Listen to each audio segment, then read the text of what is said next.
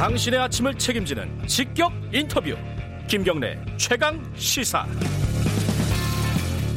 네, 아까 2부에서 미래통합당의 정병국 의원을 연결을 했는데 미래통합당은 어, 이제 출범을 한 건데 어, 지금 다른 쪽에서도 여러 가지 통합 논의가 벌어지고 있습니다. 그 중에 한 축이 또 호남계 3당, 그러니까 바른미래당, 대한신당, 민주평화당 이쪽이 지금 통합을 하려고 하고 있지 않습니까? 근데 지금 손학규 바른미래당 대표가 어, 좀 다른 의견을 보이고 있습니다. 그래서 잘 진척이 안 되는 것 같아요.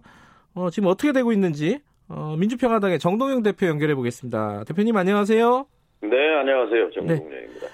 이게 바른미래당, 대한신당, 민주평화당 이 합쳐지는 게 되고는 있는 겁니까? 지금 뭐 뉴스를 보면 헷갈렸어요.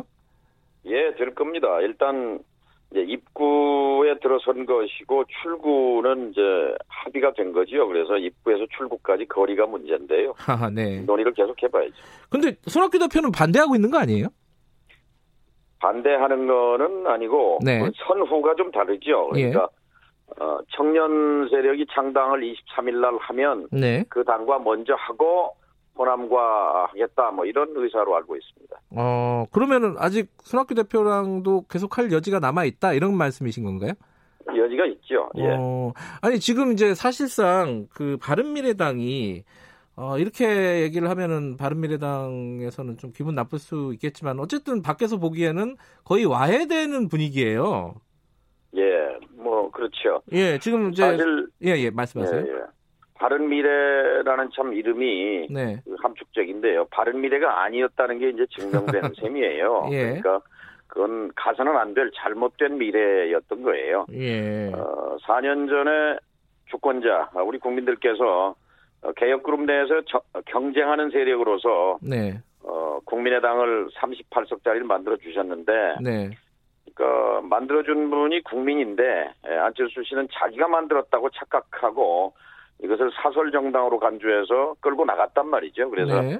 이제 유승민 의원과 이제 합쳐서 바른미래라고 만들었는데 그게 그렇게 에, 개인적인 이해관계로 어, 그 정당이 만들어지고 국민의 지지를 받기 어렵다는 것이 증명된 셈이지요. 그래서 결국 이제 스스로 붕괴하는 국면을 맞이해 버렸는데요. 네. 당시 이제 2년여 전에 네.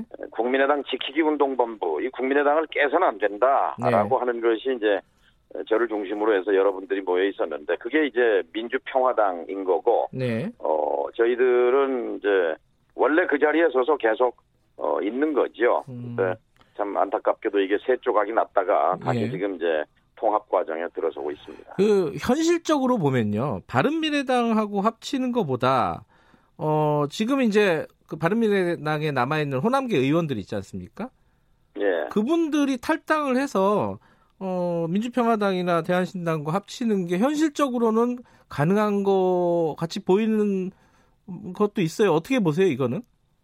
예, 이제 뭐 단계별로 갈 수가 갈 수밖에 없지요. 네. 그러니까 어 1단계 이제 그래서 공동 교섭 단체가 만들어진 건데요. 네. 일단 아까 추- 출구는 확인이 됐다고 말씀드린 네. 것처럼 일단 어, 통합하는 정당을 만드는데 그 통합하는 정당이 흩어졌던 사람들이 다시 모이는 것만으로는 어, 명분이 될 수 없지요. 그리고 네. 어, 국민적 어, 지지를 받을 수도 없고요. 네. 그래서 어, 이제 3 플러스 알파라고 말씀드릴 수 있는데요. 연말에 이제 4 플러스 1을 통해서 거기 네. 정의당까지 해서 이제 4 플러스 1을 통해서 어, 개혁의 입법을 해냈잖아요. 네. 선거제를 특히 선거제를 만들어내는데 그 중에 이제 4 플러스 중에 이제 3 호남 3당이 하나가 되면서 플러스 알파 그것은 선거제 개혁과 연결되어 있습니다. 왜 4 플러스 1을 통해서 그렇게 자유한국당의 극한적인 이 저항을 뚫고 극,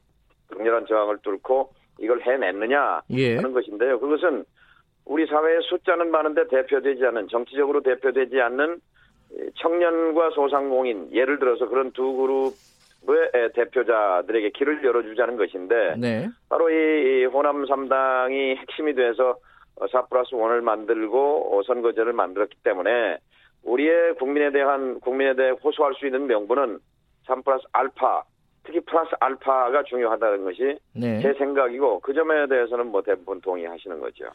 그 어찌 됐든 간에 어, 지금 어, 바른미래당과 통합 논의는 계속 하고 있고 그 손학규 대표가 어, 그 지금 참여하는 걸로 아직까지는 돼 있다 이런 말씀이신 거죠, 그죠? 열려 있습니다 지금 음, 열려 있고 통합을 안 하겠다고 어, 한 게 아니고 통합을 통합 작업 통합 논의를 해봐라 해서 박주선 의원을 통합 대표로 음. 임명을 해서 이제 새 정당이 합의문까지 만들었는데 그것을 이제 손 대표가 이제 추인을 안 한 거죠. 예, 그러니까 그렇게 되면은 아까 제가 여쭤본 게 현실적으로 거기 계신 분들이 탈당해 가지고 합치는 방법밖에 없지 않느냐 이렇게 여쭤본 거거든요.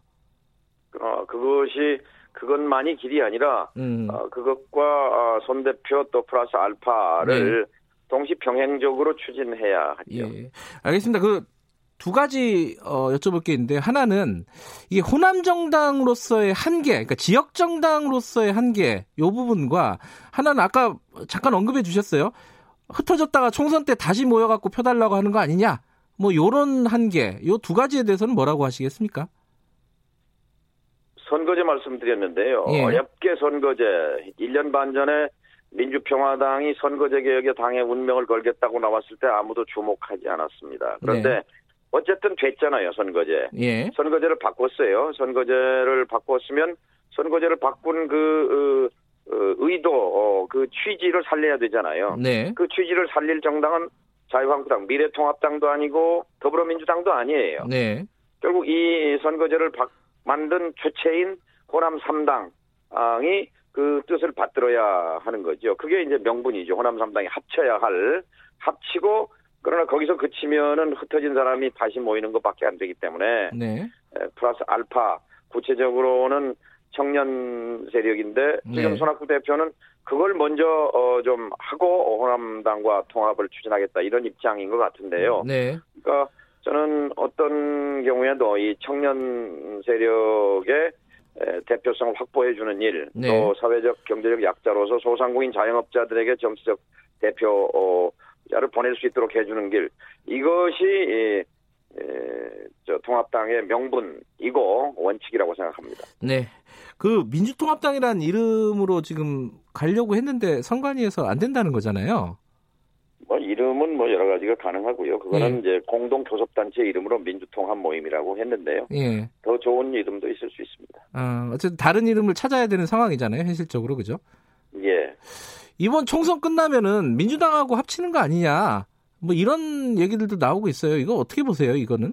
이것은 다당제로 다당제를 뒷받침하기 위해서 선거제를 그렇게 어렵게 만든 예. 그 취지에 대한 배반이라고 생각합니다. 아하. 그러니까 자신의 당선만을 정치적 이해득실만을 따져서 어, 네. 아마 아, 그런 얘기를 하는 분들이 있는 것 같은데요. 네. 어, 그러나 지금 어, 선거제 개혁의 취지가 대표성, 비례성, 어, 청년 세력과 어, 세대 교체 명분을 가진 그리고 또 소상공인 음, 자영업자들과의 통합을 추진하는 마당에 그 찬물을 끼얹는 얘기고요. 네. 어, 청년과 소상, 소- 소상공인 그룹이 민주당과 합친다 그러면 이 통합당에 참여할 수 있겠습니까?